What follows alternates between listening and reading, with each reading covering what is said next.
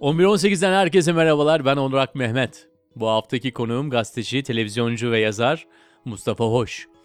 Mustafa üniversite okumaya gittiği Zonguldak'ta bir yerel gazetede gazeteciliğe başlıyor ve yıllar sonra ana akım denilebilecek çeşitli medya kuruluşlarında çalıştıktan sonra da 30'u aşkın yıldır gazetecilik yapmaya devam etmekte. 2010 yılında NTV'de haber genel koordinatörlüğü yaptığı sırada savcı İlhan Cihaner'in makamında gözaltına alınmasını başsavcıya abluka başlığıyla duyurdu. Bu başlıktan rahatsız olan dönemin iktidar ve ortaklarının baskısıyla da haberin başlığı değiştirildi. Mustafa da bunun üzerine görevinden istifa etti. Evet bir kırılma noktası ve o yıllardan beri de Mustafa'nın gazetecilik yapması o veya bu şekilde engellenmeye çalışılıyor. Medya kariyerinin yanında Mustafa'nın basılı kitapları var. Yayınların sırasına göre Zamanın Ruhuna Rağmen, Big Boss, Çığlık, Abluka ve en son olarak da Aralık 2017'de Hançer isimli kitapların hepsi destek yayınlarından çıktı.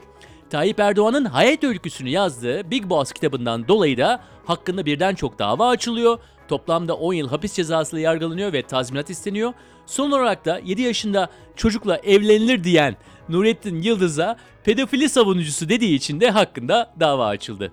Onunla günümüz Türkiye'sindeki gazeteciliği, toplumsal çürüme olarak adlandırdığı içinde bulunduğumuz durumu konuştuk. Başlangıç noktamız ise şu anda Türkiye'nin yönetim şekline dair geçenlerde kullandığı bir terim oldu. Kelime konsorsiyum. Her ortağın işin belli bir kısmını üstlendiği bir ortaklık türü veya büyümüş, serpilmiş haliyle bir tekel şekli. Buradan başladık konuşmaya ve de buyurun dinlemeye. Geçen gün şöyle bir şey söyledin Twitter'da. Türkiye bir konsorsiyum tarafından yönetiliyor. Ne anlam ifade ediyor bu? Ya bu şu, bir kere kafalar karışık herkesin, hepimizin. Neyle karşı karşıya olduğunu kimse farkında değil. Cumhuriyet yıkılıyor, yıkılmamış gibi davranılıyor. Sistem değişti. Bir şeyler değişiyor ama bu e, yönetim biçiminin bir adı ve yapısının olması lazım. Konsorsiyum ilginç bir kelime. Hani özellikle seçtim, seçtim değil aslında beni oraya götüren şey var. Hani bu uzun yıllardır takip ediyorum gazeteci olarak. E, Türkiye'nin değişimini, dönüşümünü, değiştirilmesini. Ya bir metamorfoz yaşıyor ve bu metamorfozun bir tanımlanması gerekiyor. Bu tanım e, hani işte tahakküm, otorite, diktatörlük, faşizm. Ya bir sürü böyle tanımlar üzerine yürüyor ve bütün bu tanımlara aslında uymuyor. E, uymadığı için de neyle karşı karşıya olunduğu bilinmediği için de e, orayla yapılan her mücadelede bir adım geride geliniyor. Yani hep eksi bir eksi artı e, eksi bir artıya geçmiyor. Yani bunu biraz tanımlamak gerektiğini düşündüm ve bunun bir konsorsiyum yönetimine olduğuna e, oluştu kafamda. Yani bu şöyle şimdi kamuyla özel arasında büyük bir fark vardır. Hani kamusal alanla özel sektör ayrıdır. Ama artık Türkiye'de hani kamuyla özel ayrımı yok. Hani devletle hükümet de ayrıdır. Artık onlar bir araya geldi. Hani e, parti devleti, devlet partisi ayrımı gibi bir bir şeyler yaşanıyor ve bunun bir adının konması lazım. Bu Şimdi e, bu bunun adı konsorsiyum. Hani bu, uzun tartışılması gereken, içerisinde çok fazla şey barındıran bir şey. E, ama hani en iyi tanım konsorsiyumdur. E, çünkü ticari ve o tüccar yapısı da içinde barındıran ve her şeyin kar üzerine kurulu, rant üzerine kurulu olduğu bir sistemi anlatabilecek en iyi kavram gibi geliyor. Bu podcast'te biz insanların biraz daha biyografik taraflarına da giriyoruz. Sen de Recep Tayyip Erdoğan'ın biyografisini yazmış birisisin ve çok satan bir kitaptı bu. Çok da güzel bir bence e, şeyi vardı. Kapağı vardı. E, bu kişi hakkında senin hoşuna giden veya takdir ettiğin taraflar oldu mu? Mesela bir tanesi aklına geliyor mu? Ya böyle hani bu kitap hani bir kötülük üzerine yapılmış bir kitap da değil. Ee, iyilik ne varsa onun olduğu bir kitaptı. Ee, hani iyi tarafı ya da kötü tarafı diye bir ayrım yok. Neyse onun olduğu bir kitaptı ama işte hani okundu, çok okundu, çok bilmem ne yaptı ama hakkında en çok dava açılan da kitap. Evet ama biz mesela merak ediyoruz. Yani herhangi bir kişi bir kişi üzerine bu çalışmayı yaptığı zaman ki biliyorum yani e, hiçbir zaman e, desteksiz bir şekilde onları yazmadın. Hep bir başkasını zaten yaptığın savunmalarda da bunu söylüyorsun. Bir başkasının söylediğini oraya koyuyorum. Arkasında kimin söylediğini de söylüyorum diyorsun. Ama insan da merak ediyor. Bu bir biyografidir. Orada e, biyografiyi yazan kişi de e, bir takdir belirtmesi gerekir yani der ki şunu yapmış ya hoşuma gitti falan bu ne bileyim. Ya bunun için şöyle bir şey lazım. Hani o yaptığı şeyin devamlılığının olması lazım. Hani o yok. Ee, Tayyip Erdoğan enteresan bir siyasetçi bu kesin. Ee, yaşam öyküsü de araştırmaya değer, ilginç. Yani futbol sahalarının kenarında bay- bayat simit satan, okaliptus şekeri satan bir adamın cumhurbaşkanlığına ve sistemi değiştirecek, dönüştürecek kadar bir güce ulaşması tabii ki önemli bir şeydir. Ama Tayyip Erdoğan'ın hayatının kesişme ve kopuş noktaları çok sert. Yani 10 yıl önceki Tayyip Erdoğan, bugünkü Tayyip Erdoğan 10 yıl önceki Tayyip Erdoğan'la sorun yaşar. Her anlamda. 20 yıl önceki Tayyip Erdoğan'la sorun yaşar. Yani benim burada iyi ya da kötü bir şey dememin e, çok fazla geçerliliği yok. Yani reel bir şey değil. Çünkü aynı Tayyip Erdoğan o övdüğün Tayyip Erdoğan'ı içeri atabilir. Yani bu anlamda benim iyi ya da kötü bir şey değerlendirmemin bir anlamı kalmıyor. Yani normalde başka bir siyasetçi olsa hani şunu yaparsın, söylersin. Evet ya şu tarafı da iyiydi. Vardır. Hani e, bu ülkenin siyasetçileri için, Demirel için, Erbakan için, Ecevit için, Türkeş için bir şeyler söylersin. Hani iyi ya da kötü. Ama iyi ya da kötü değerlendirdiğin her şey Tayyip Erdoğan'da başka bir şeye dönüşüyor. Yani çünkü kendisi de dönüşmüş oluyor. Yani bugün işte e, 2004'teki Tayyip Erdoğan'ı bugünkü Tayyip Erdoğan Amerika ajanı diye içeri atar. Aynı Tayyip Erdoğan e, 10 yıl önceki Tayyip Erdoğan'ı Fethullahçılıktan içeri atar. Hani bu durumda sen iyi kötü neyi değerlendireceksin? Ya da Avrupa Birliği'ne girmek isteyen Tayyip Erdoğan'ı bugünkü Tayyip Erdoğan başka bir şey yapar. Hani hep böyle hayat bunlar üzerine bu şeyle de ilgili bir şey değil. Hani hmm, hani dün dündür bugün bugündür ya Machiavelli, Machiavellizmle falan açıklanacak bir şey değil. Çok tuhaf. Yani o yüzden böyle çok keskin ifadelerde bulunduğunda altında kalırsın. Yani zaten çoğu yapıyor. Yalakalık yaparken başı belaya girenlerin hepsi bu yüzden. Birçoğunun başı belaya giriyor. Tayyip Erdoğan'a yalakalık yaparken aslında offside'a düşmüş oluyor. Çünkü o arada Tayyip Erdoğan başka bir şeye dönüşmüş oluyor. Harika bir örnek. Son olan olaylarda özellikle tren kazasında, Çorlu'da olan tren kazası ile ilgili çok paylaşımlar yaptın. Bugün de onunla ilgili bir haber geldi mesela. Ee, onun gibi örnekleri düşündüğün zaman en çok içini acıtan hangileri oluyor? Ensar. Ensar içini acıt.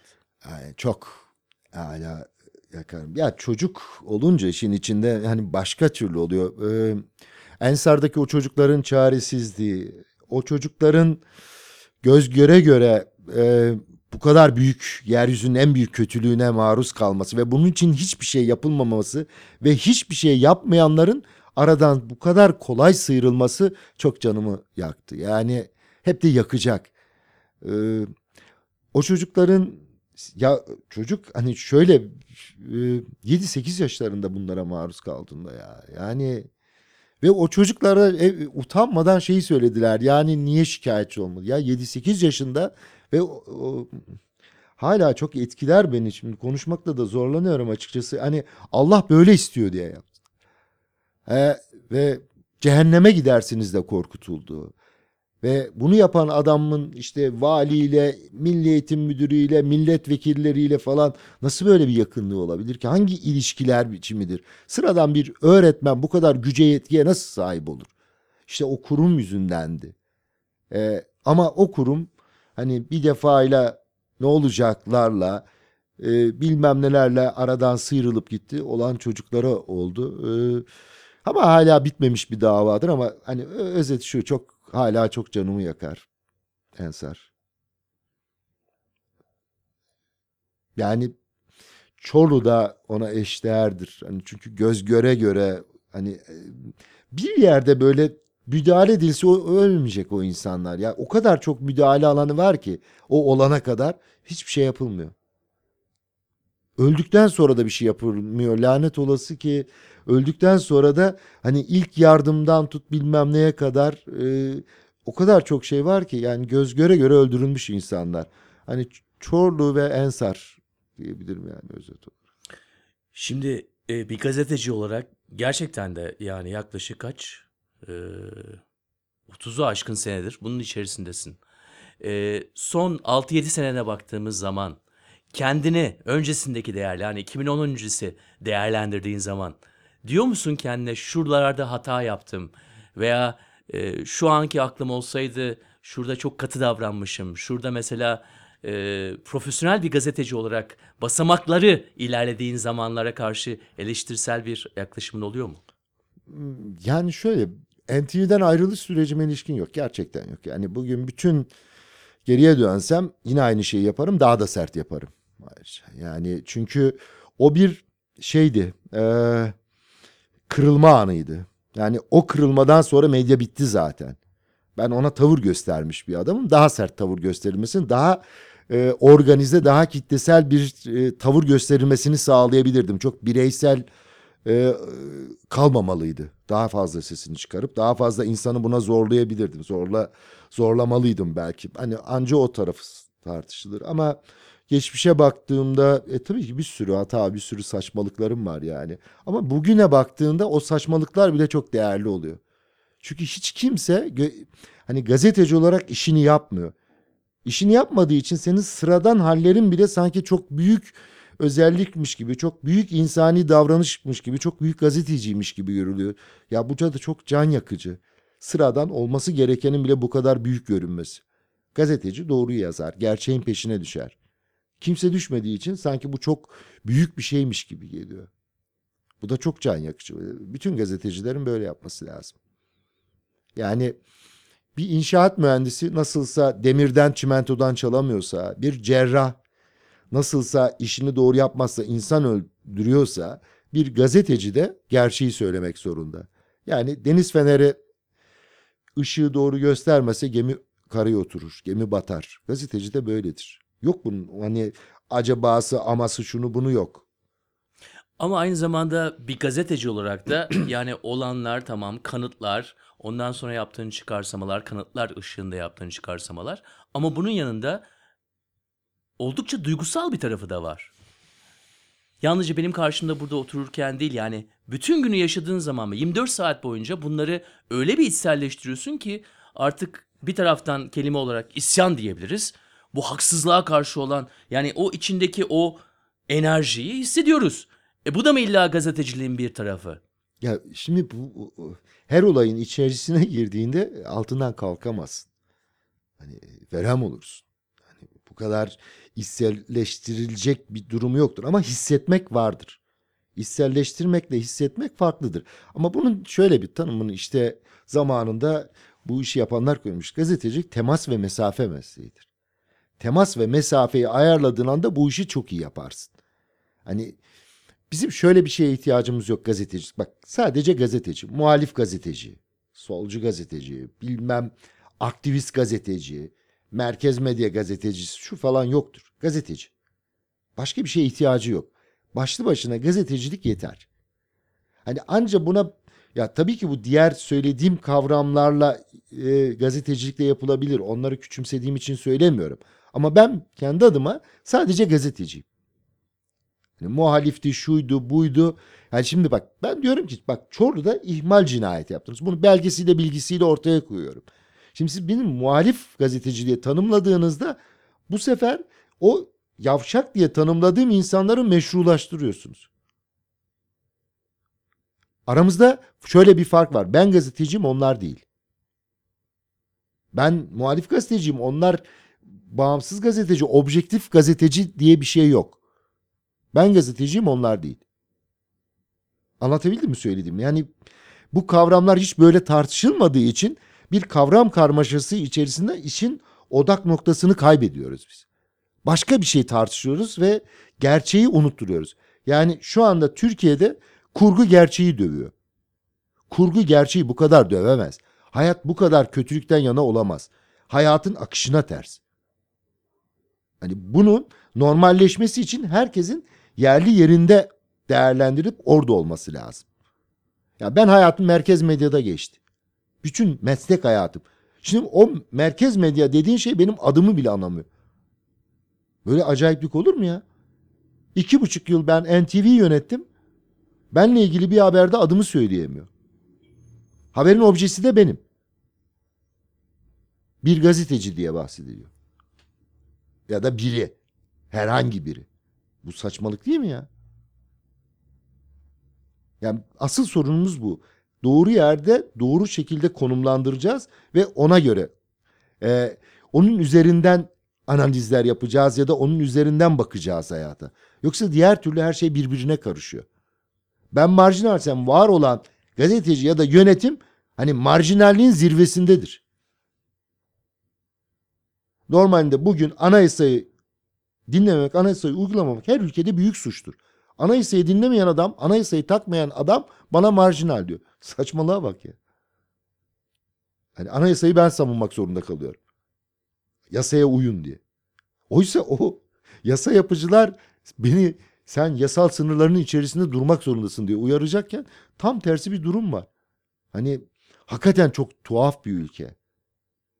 E, bu tuhaflık içerisinde gerçeği bulmak, sağlıklı kalmak da zor. Mümkün olunca aklımıza, sağlığımıza mukayyet olacağız. Yani başka yolu yok.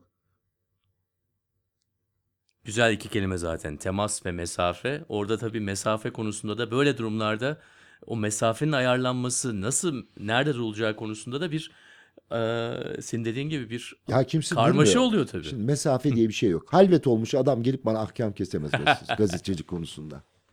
Ya onunla konuşacak bir şey yok. Yani her yazdığının, her söylediğinin 30 tane mercekten, süzgeçten geçirmiş adam gazetecilik olamaz. Söylediğinin kıymeti harbiyesi de yok. Boş bir alan bırakıyorlar. Orada onlar o alanda oynuyor. Yani o çamurun içerisinde çırpınıyorlar. Çamur güreşi. Al işte futbol hemen burada. Vay bak işte konudan konuya geçiyoruz ama ihaleyi şey federasyon başkası nasıl iddia ihalesi alır? Bu mu? Yeni mi gördün? Adam bakan kendi şirketine ayrıcalık sağlıyor. İşte konsorsiyum dediğim şey bu. Yani Çorlu tren kazasındaki yayın yasağıyla çöken binadaki yayın yasağıyla Kartal'da çöken yayın yasağıyla e, Kuzey Anadolu otoyolundaki viyadükten düşen blok üzerindeki yayın yasağı arasında bir fark kalmamış. Hepsi aynı yere hizmet ediyor. Sen gelmişsin vay federasyon başkanı nasıl ihale alır iddia ihalesini alır. Konsorsiyum öyle istiyor. Sen orada çimde top yuvarlamaya izlemeye devam et. Sanki orada oynanıyormuş gibi. Biraz vitesi düşürelim isterim. Biraz Zonguldak desem ben sana. Biraz daha geçmişe dönsek. Mesela var mı aklına gelen bir görsel şu anda böyle bir ya ilk başladığın yıllar ne bileyim ayrı bir enerji, ayrı bir Mustafa. Neydi hocam? Neydi o zamanlarda? En çok seni hareketlendiren neydi? E, Liman arkası diye bir yer vardı bizim. Liman arkası Zonguldak'ta. Liman arkasına gidip orada oturur sohbet ederdik. Bira içerdik. Konuşurduk. Bir anda aklıma geldi ya. Gazeteci olduğun zamanlar mı yoksa daha böyle- Gazeteci ya ben zaten öğrenci e, yani okumak için Zonguldak'a gitmiştim. Sonra bıraktım okulu. Gazeteciliğe başladım. Zaten hep gazetecilik yapmak gibi bir şeyim vardı. E, derdim vardı. Yani öyle benim yapabileceğim tek iş buymuş ya. Başka bir iş ben yapamazdım zaten. limanda oturuyorsunuz, bira içiyorsunuz. Genelde ne üzerine konuşuyorsunuz? Yine Hayat- memleket meseleleri mi yoksa Hayat, memleket, kızlar, Kızlar. kızlar, e, insanlar hani şey özel bir kenttir Zonguldak. E, benim hayatımın şekillenmesinde de çok özel bir yeri vardır Zonguldak'ın. Kültürü, sanatı, direnişi, mücadelesi, emeği, alın teri her şeyi çok yüksek bir kenttir. O hayatımın birçok yerinde etkin olmuştur. Hani orayı çok özlüyorum. Bir de Fener semt, Fener mahallesi vardı orada. Çok şahane bir manzarası olan bir yerdi. Zonguldak deyince aklıma hep o geliyor. 80'lerden bahsediyoruz tabii. Ee, Birçok açıdan tabii ihtilal sonrası seneler. Kendini politik olarak tamam gazetecisin tabii ki hani e, devam ettirdiğin bir politik kimliğin yok. illa. Ama ana medyada çalışmış birisisin. O zamanlardan itibaren e, nerede kendini bulurdun? Yani sağsı solsu en sığından bahsediyorum. E, kendini tanımlama ihtiyacı duyar mıydın o zamanlarda? Ya öğrenciyken duyardım. Hani bir tanımım da netti zaten. Hani e, ben orduluyum. Hayatımın çocukluğum birçoğu e, Aybastı'da yani Fatsa'ya çok Fatsa'ya yakın, yakın. olan bir yerdir. E, ve sonra da Vona'da geçti ki ailem hala oradadır. Yani Perşembe adı ama biz Vona diyebiliriz orayı. E, ailem hala orada.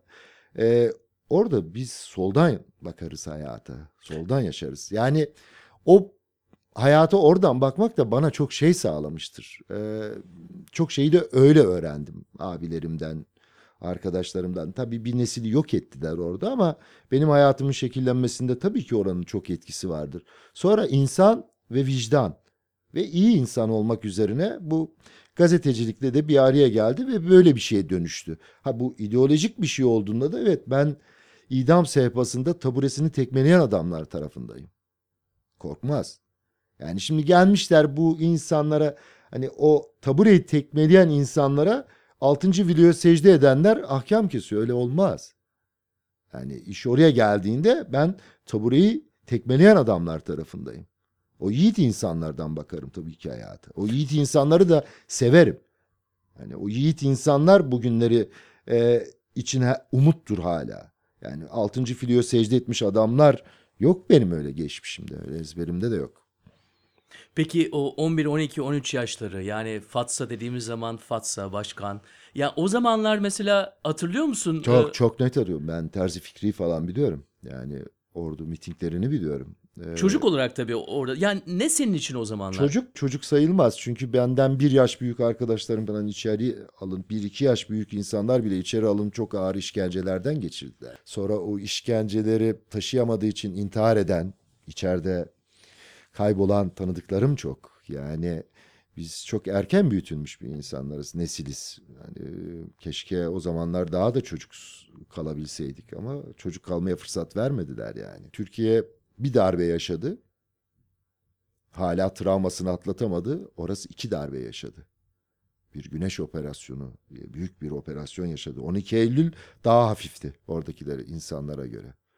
Daha hafifti yani onu söyleyebilirim kıyaslama açısından. Ve onu yapanları edenleri de unutmuyorum. Benim isim hafızam çok zayıftır. Hiç böyle kolay kolay isim falan hatırlamam ama Reşat Akkaya'yı unutmuyorum mesela. O zamanın valisi, onu yöneten insan, özel yetiştirmiş, pentagonlar, şunlar, bunlar. Çok büyük bir zalimlik ve büyük bir sertlikle oraya girmişlerdir. Hani terzi fikri yok etmek için ama bugün baktığımda hani terzi fikri sönmez Fatsa'da diye şey e, ne kadar kalıcı olduğunu da görüyorsunuz. Yani bugün yerel seçimler var işte önümüzde yerel yönetimler. E, işte onun yaptığı belediyeciliği yapmaya çalışan bir sürü insan var. Yaparsa da karşılığı var. Karşılığı olması da önemli.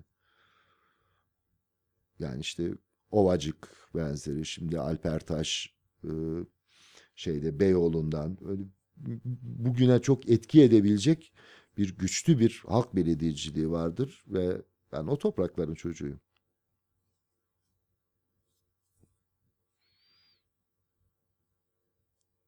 Öyle biraz da sustuk ya o günler e, canlandım. E, hatırlıyor hatırladığım zaman da hep böyle e, çok acılı bir dönemdir ama dediğim gibi de çok da güçlü insanların, iyi insanların çok olduğu bir dönemdir. Sanki belli bir ana gittin bir şey hatırladığın gibi geldi bana yani böyle bir.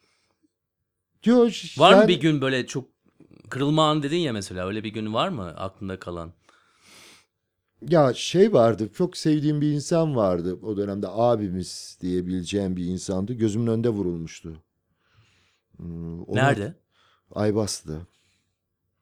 Onu hatırladım birden. Gözünün önünde kim tarafından vuruldu? Belli değil. Belli değil. Yani o dönemde işte kontur gerilla denilen şeyi orada çok e, ne olduğunu ilk kendim pratik olarak da görmüştüm yani çok insanda. Ne olduğu bilinmeyen sivil kıyafetli bir sürü insanlar silahlarla gelip evleri tarar, insanları tarardı. Yani bir an onu hatırladım aslında. Gözünün önünde. E gözümüz önünde çok fazla insan oldu yani. O zaman çocukken şey oluyordu böyle e, hani silah sesi rahatsız eder ya. Silah sesi duymadığımızda tedirgin olurduk. Bir şey mi oluyor, ne oluyor diye. Biraz farklıydı o dönemler tabii. Bugünler için. Ama yani işte dedim ya bütün bu hayat e, yaşadıklarınız, gördükleriniz hepsi bir şey e, oluşmasını sağlıyor. İşte bugün bir bu halde Mustafa Hoş'un gelmişi geçmişi diye bir şey başladığında hani küfretmezsen gelmiş geçmiş nedir diye bakarsan evet oradan buraya uzanan bir hayat oluyor işte yani.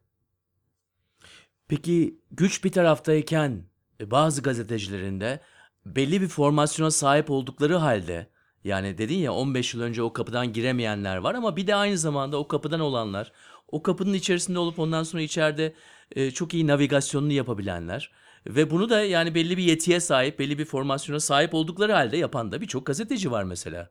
O konuda sen e, e, tabii kişi adıyla falan bahsetmene gerek yok ama Yo adı olarak da söylerim. Yani hiç, hiç öyle derdim yok yani. Yavşağa yavşak demek öksüze kaftan giydirmek gibidir. Ne yani onu söylemeyecek miyim yani. E, olmadı mı birkaç kişi yani böyle zaten e, bu güçten yana almalarında? Çok fazla var. Çok. Asıl sorun o zaten. Yani bak yandaş denilen şeylerin hani yarattığı böyle bir parlak gazeteci falan yok. Bu bu zemini bu bu hale mesleği getiren kendine gazeteciyim diyen insanlar. Hani omurgasız olup da hala ayakta duran tek canlı türü bu. İşte bu yavşak gazeteciler. Bunların adı bu. Hani bunlar sağladı bütün bunları. Hani onlar konumlarını kaybetmemek için, o parayı kaybetmemek için mesleğini sattılar, kendilerini sattılar, onurlarını sattılar. Yani adam parasız kalmayı göze alamadı ama onursuz kalmayı göze aldı. İnsanlık tarihi açısından da çok özel bir dönemdir bu. Sorgulanması gereken, takip edilmesi gereken ve affedilmemesi gereken. Çünkü insanlık suçu işliyorsun. Ya Ensar'da çocuklara tecavüz edilirken nasıl susarsın ya? Ya da nasıl çarpıtırsın? Ya hani orada sınanırsın zaten. Boş ver. Hani ben şöyle bir tarafında değilim işin. Hani bu siyasi siyaset Türkiye'de bataklık. İster muhalefette ister iktidarda çok net. Aslında aralarında fark da yok. Birbirini tamamlıyorlar. Yani Tayyip Erdoğan koşuyorsa, bu kadar çok başarıya ulaşıyorsa tavşan atlet muhalefet yüzündendir. Ona tempo veriyor. Sadece işleri o. Ben orasında değilim. Hani siyaset şurası iyi, burası kötü değil. Topyekün çürümüş bir alan siyaset. Ama gazeteci bu kadar çürümeyebilirdi. Yani asıl şimdi siyasetten çok gazeteciler kokuyor. Çok keskin ve çok pis bir koku bu. Hani burnunu kapatarak kurt- kurtulabilirsin, görmeyebilirsin ama pis, leş gibi kokuyorlar. Her şeyde sorumlulukları var.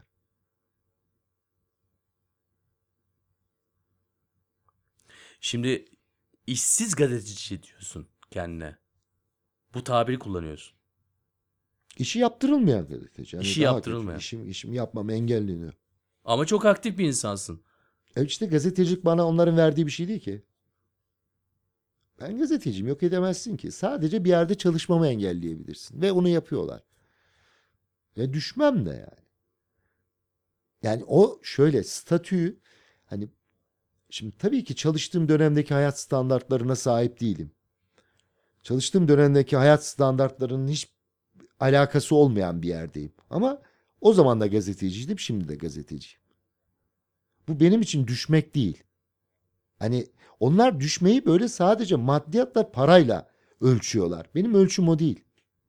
Ben o gün son model arama binip gezen bir adamdım. Şimdi de dolmuşa binip gidiyorum. Ya da yürüyorum param olmadığı zaman. Bunun bir önemi yok ki. Yani benim yaptığım işi buradan da tanımlamıyorum. Hani ben şunları yaşıyorum falan gibi duygum da yok. Bunun eee, kendi yaptığım işten, mesleğimden önce söylenmesini de doğru bulmuyorum. Yani o kimseyi ilgilendirmez. Ben evet bir tavır yapıyorsun ya da bir şey söylüyorsun bunun bir bedeli var. Bu bedeli ödersin. Ee, Çünkü gazetecilik böyle bir şeydir. Ama dedim ya paradan ve makamdan ölçtükleri için e, sanki herkes de böyleymiş gibi ya da böyle göstermeye çalışıyorlar. Yok alakası yok. Hala direnen, işini yapmaya çalışan, e, her türlü şeye rağmen gazetecilik diyen insanlar var. Yani bu benim için daha değerli, daha önemli. Ve artık yani o plazalardan, o ışıklı stüdyolardan da yönetilmiyor. Yaptıkları iş pespaye işte yani kimse izlemiyor. Benim bıraktığım dönemdeki sadece o kanalın reytingi şimdi bütün haber kanallarından fazla. Çok saçma değil mi ya?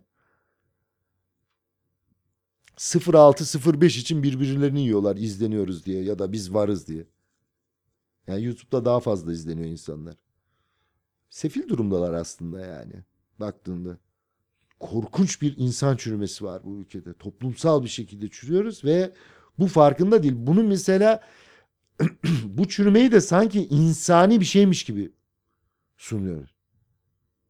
Hani muhalif denilen şeyde iktidar kadar yozlaşma ve çürüme var. Hani buna nasıl kafa yorulacak bilmiyorum yani. Konuşulmuyor, tartışılmıyor bile. Herkes kendi çetesini yaratıyor artık. Herkesin kendi gettosu var. E sen mesela Mustafa Hoş olarak abi senin umut ettiğin yer neresi? Ben çok umutluyum. Ben çok optimist bakıyorum. Ha hayata. ama şu ana kadar bu kayıtta Yok, yok. optimist Değil, değildin. değil, Bize ben- de en son Hayır, onu ver bari. Yo, yo, ben Optimist tamamen, neden bak bu optimistsin bu söylediğim- kadar bak, bunları bu verdikten gerçek, sonra? Gerçekle yüzleşmek optimizmdir zaten. Ha.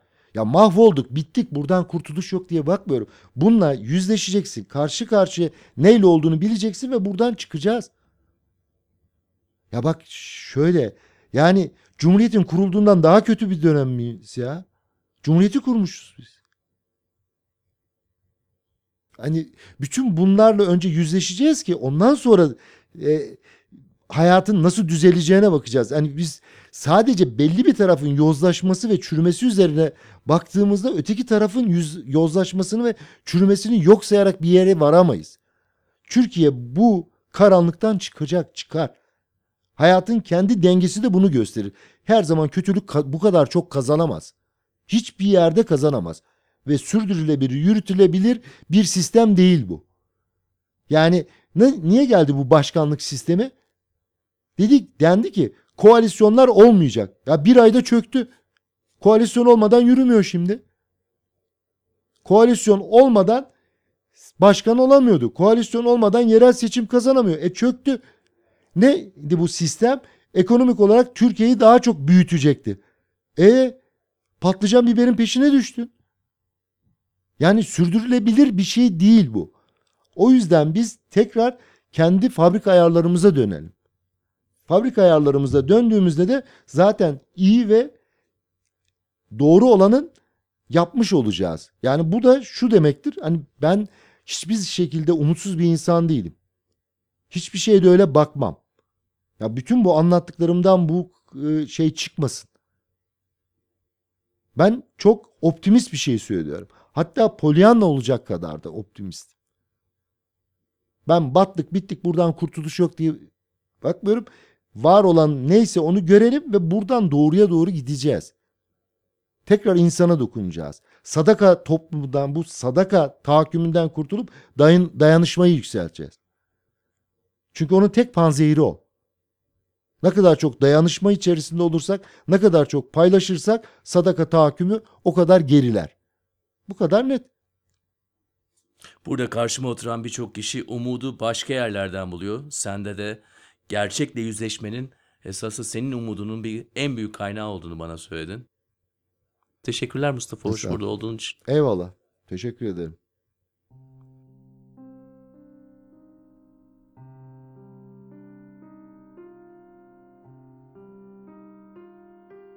Son 3 haftadır konuklarım hep benzer olumsuz tecrübelerden geçmiş olmalarına rağmen pozitif kalabilen ve farklı şekillerde mücadeleyi sürdüren kişiler oldu. Aslı Kotaman, Orhan Aydın ve bu haftada Mustafa Hoş. Mustafa, sadaka tahakkümünün tek panzehiri dayanışmayı ve paylaşımı yükseltmektir dedi. Bunun altını özellikle çizmek istiyorum. Bu arada 11-18 takipçilerine bir iki hatırlatmam var. Mustafa ile ilgili sosyal medyadan soracağımız sorunun cevabını bilgi.1118.com adresine gönderen ilk iki kişiye Mustafa'nın Abluka isimli kitabını hediye ediyoruz. Ayrıca bu hafta itibariyle 1118 Podcast Spotify'da Kanalımızı takip edin ve oradan da bizi dinleyin. Haftaya yeni bir insan, yeni bir podcast ve yeni bir hikayeyle buradayız.